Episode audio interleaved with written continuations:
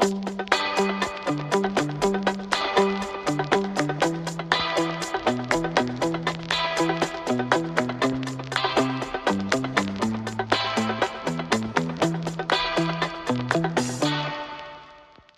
everyone, welcome to Flippin' Out. I'm your host, Leah Fontaine, and in today's episode, we have a very exciting guest named Dr. Greene. Dr. Greene owns her own PT clinic called Perfect 10 PT. She helps many gymnasts recover from injuries, prevent injuries, and improve their performance. Throughout this episode, Dr. Greene will be describing how gymnasts can increase their performance, improve their longevity in the sport, and avoid injuries. There are going to be lots of beneficial tips in this episode that you don't want to miss. Thank you so much, Dr. Greene, for coming onto the podcast today. Without further ado, let's jump right into the episode.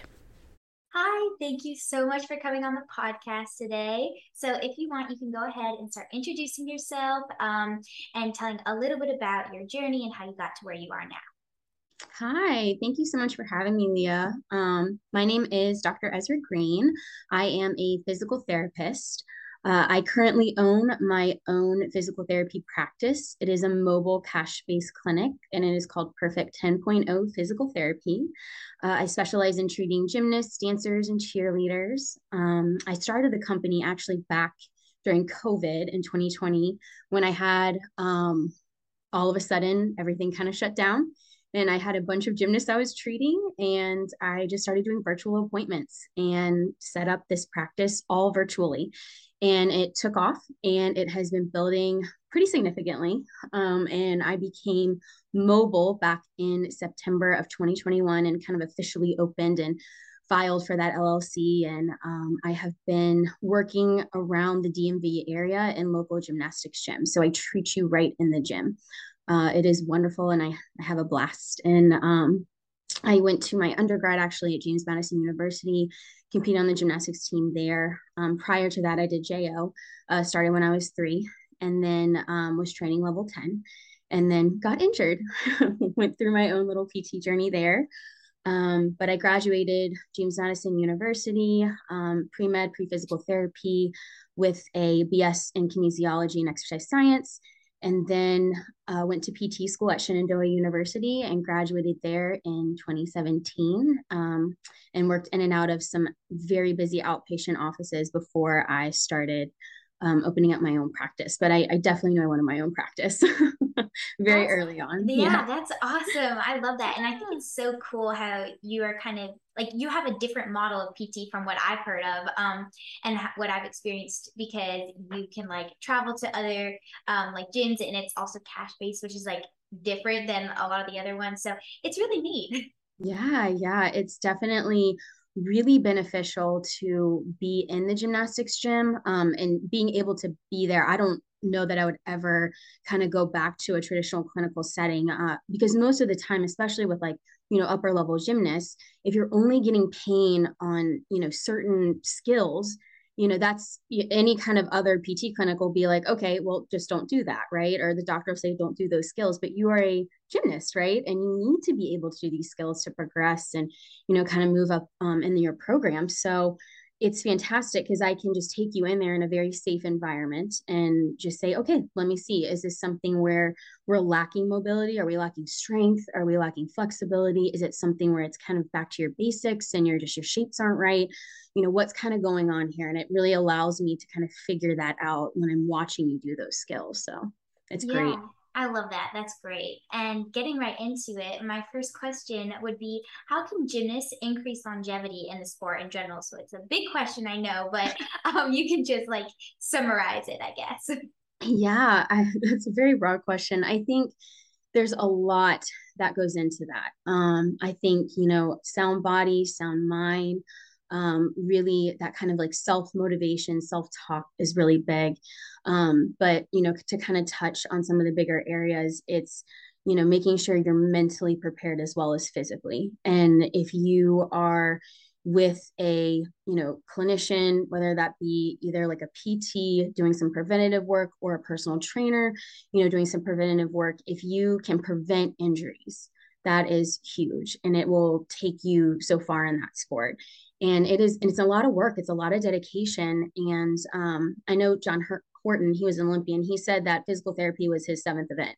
So he would go through all of his events and then at the end he would do his physical therapy and just treated it just like he did any one of his rotations. And I think that's huge. And that's kind of like from the physical standpoint. Um, I would also really hit making sure your nutrition's on point because nutrition not only gives you that like energy to get through your practices or your meets, but also like fueling your body, giving it what it needs to get through these 24 to 30 hours of practice. I mean, that is that's intense. And so, and you guys are still growing. So you really do need to be getting the nutrition that you need throughout your practice and your day just to kind of prep you for the next day. Um, I would say sleep is huge too because that's how the body kind of you know resets and heals so making sure you're getting that eight hours 10 hours a night just so you guys can grow and um, again be ready for your practices um, and then i would say mental work is huge too uh, so finding some kind of outlet, either like journaling or I love this podcast that you're doing. That's awesome. Um, so kudos to you. Just something to really, you know, get your mind where it needs to be and work through some of these like highs and lows that come with this incredible sport. Yeah, I completely agree, and I think that's that's great advice, and I I agree with all of that because um, it's really important not only the physical aspects of the sport but also the mental aspects and making sure that yes gymnastics is a super important part of your life but it's not all of your life. Like you're so much more than that. So even after having a bad day in the gym being able to come out of the practice and take your mind off of it and do something that you like you enjoy outside of the gym. Yeah absolutely absolutely. And for for me growing up mine was actually choir and so at my church so i i love singing so that was my outlet but i also um, love to journal too. So i kept a journal and kind of just whatever went through that day and kind of you know worked through some of that you know, to kind of prep me up for a better next day if i was having a rough day. Yeah that makes a lot of sense. Um, and how can gymnasts and really athletes in general work to avoid those injuries in the first place? Yeah that's a great question. So you know there there's some talk on can you actually prevent injuries? And so uh, I always kind of go back to this example. If, you know, you have Joe over here who's used to lifting about 50 pounds every single day. That's his job. He just lifts 50 pounds. And, you know, all of a sudden he gets promoted and he's now required to lift 100 pounds, you know, 100 times a day. So he's used to the 50 and now you've just doubled his load. So is that something that we could, you know, he's obviously kind of setting himself up for an injury. So is that something that we could have avoided? Right. And I would say yes, because we could have loaded him up to like 65 pounds, you know, even 75 pounds and kind of progressively loaded him to that 100 pounds. But going and like doubling yourself just all of a sudden and expecting the same output, the same amount of reps, stuff like that, that is when you really can set yourself up for some injuries. Um, and then you always have those kind of fluke injuries, right? Where it's like, man, I had a sweaty hand and I slipped on the beam, or, you know, I was walking and, you know, the mat was like set kind of weird and I rolled my ankle.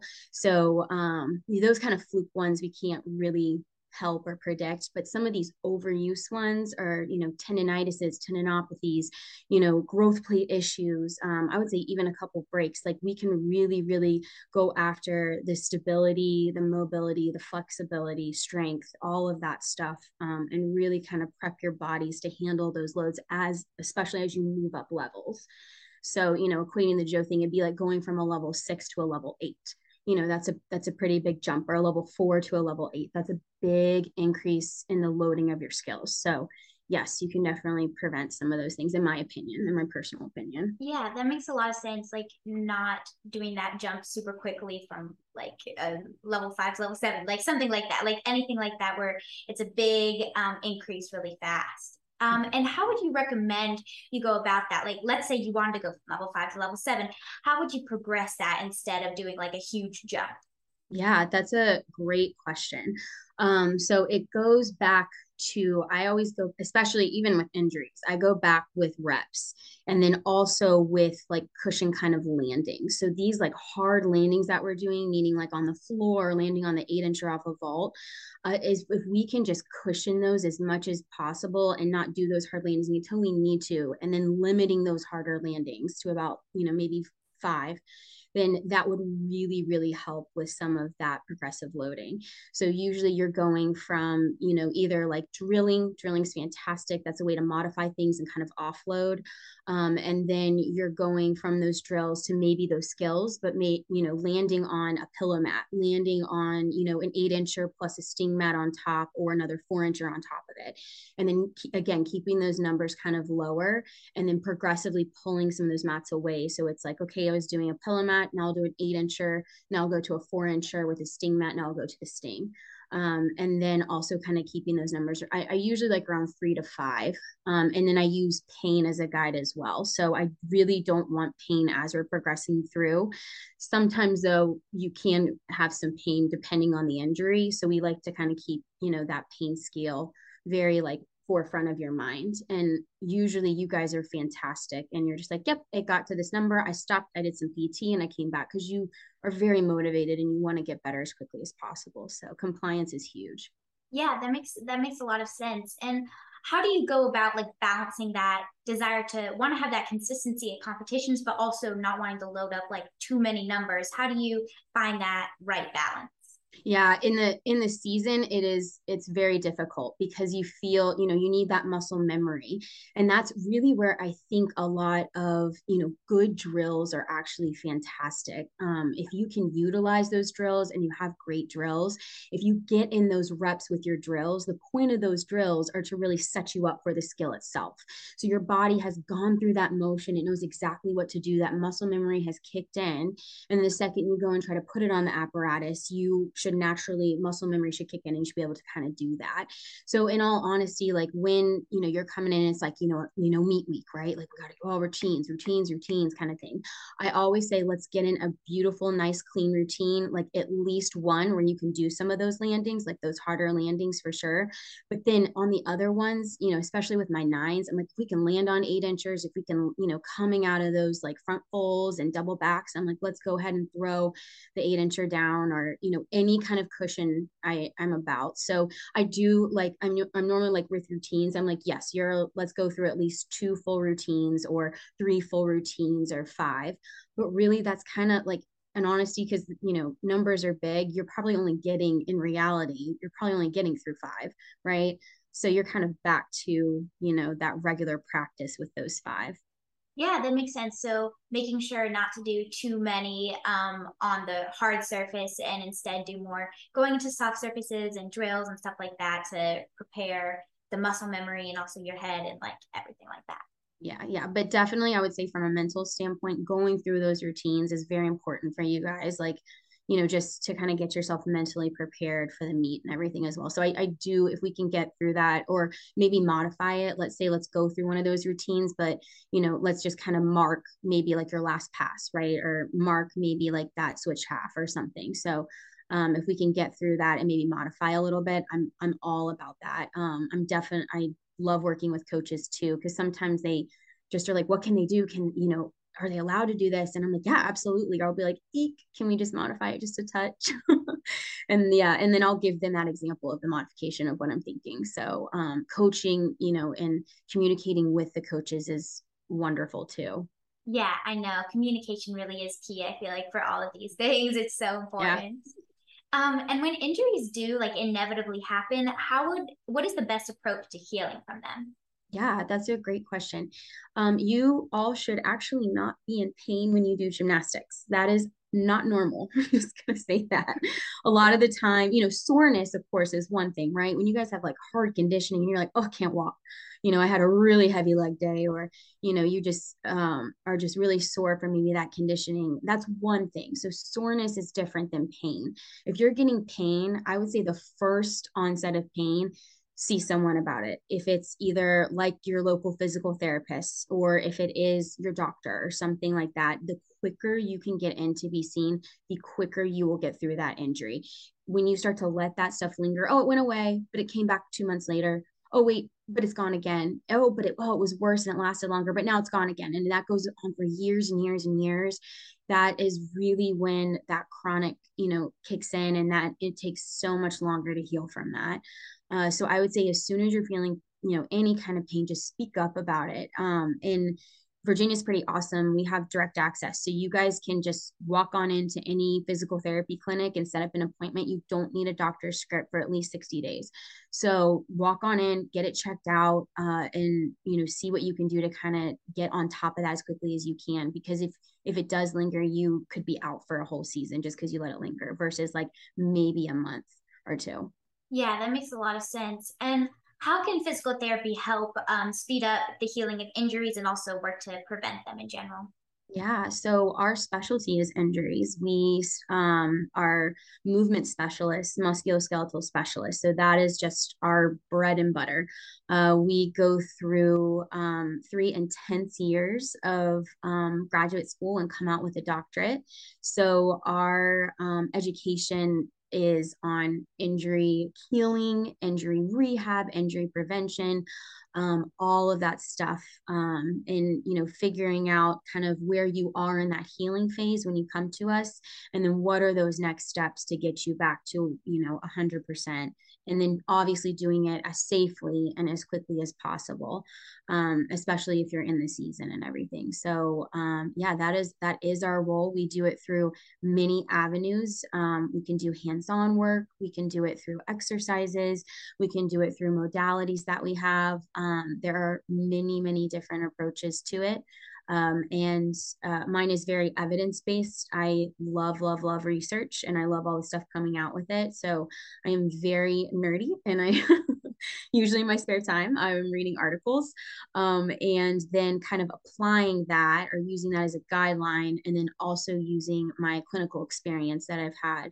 you know, working with gymnast dancers, cheerleaders, and kind of making a a nice beautiful specific tailored plan you know for you and what your goals are to get back to gymnastics or just day-to-day stuff yeah, that's awesome. And I agree. I'm that nerdy type. I myself read all those articles. Like I love that stuff. um, but yeah, and how would you say um, that gymnasts can improve their performance while um, undergoing kind of that regimen of like physical therapy and um, stuff like that? Yeah, that's a great question too. Um, I would say, you know, kind of first and foremost, staying on top of, again, that nutrition, staying on top of the sleep, and then actually going to your physical therapy appointments is huge. Um, when you start to skip a week or two and, you know, the physical therapist has said, okay, this is, you know, going to be a good six to eight weeks or, you know, maybe even like, you know, 12 weeks of rehab. And they're giving you, they want you in like two or three times a week.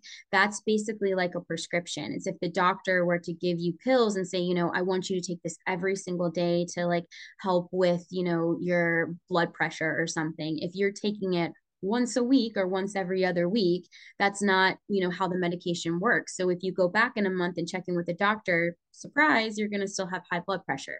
So it's the same concept. If i'm prescribing you twice a week and i say it's going to take six to eight weeks and you're skipping weeks or you're doing maybe once a week every other week you're not going to get better in that time frame right?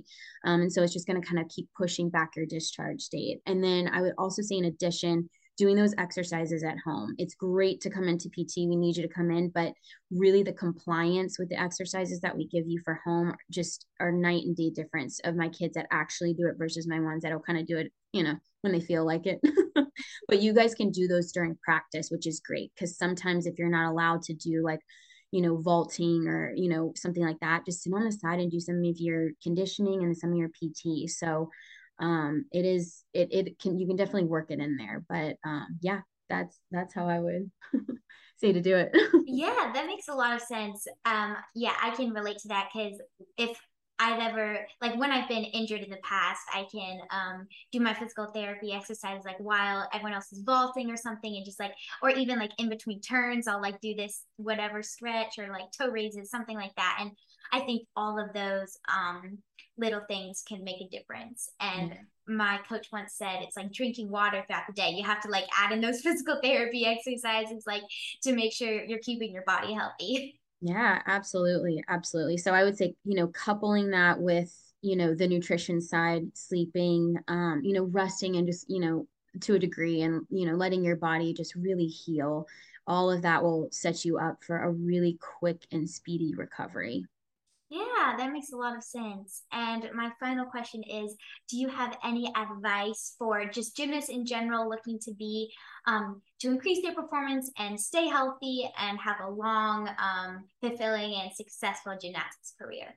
Yeah. Oh, great question. Um, you guys, I I commend all of you guys. You do a fantastic job with, you know, speaking up. I would say is is really big. If you're having issues, if you're having problems, you know, having that relationship with your coach or your parents to kind of like step up and say something. As soon as you're noticing anything at all, either either it be like a mental block right? You know with backwards tumbling that's huge right? Especially coming back from an injury or if you're having any kind of you know pains or you're maybe just like not feeling as you know secure in something say say something.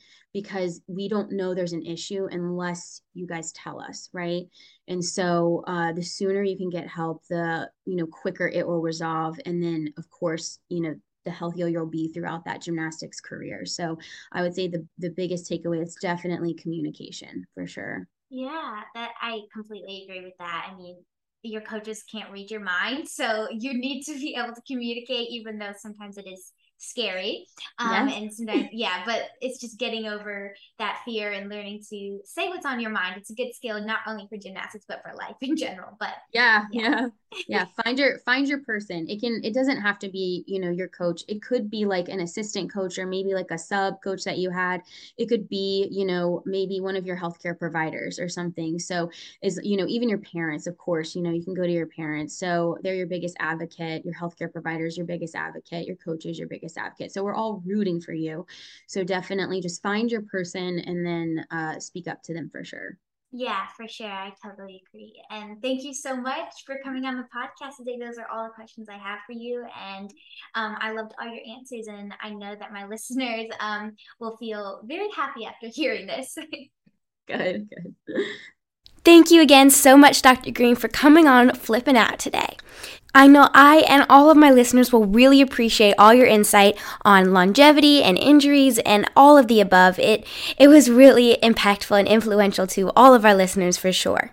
And thank you everyone for listening and supporting Flippin' Out because this has been a dream come true. Have an amazing day. Bye.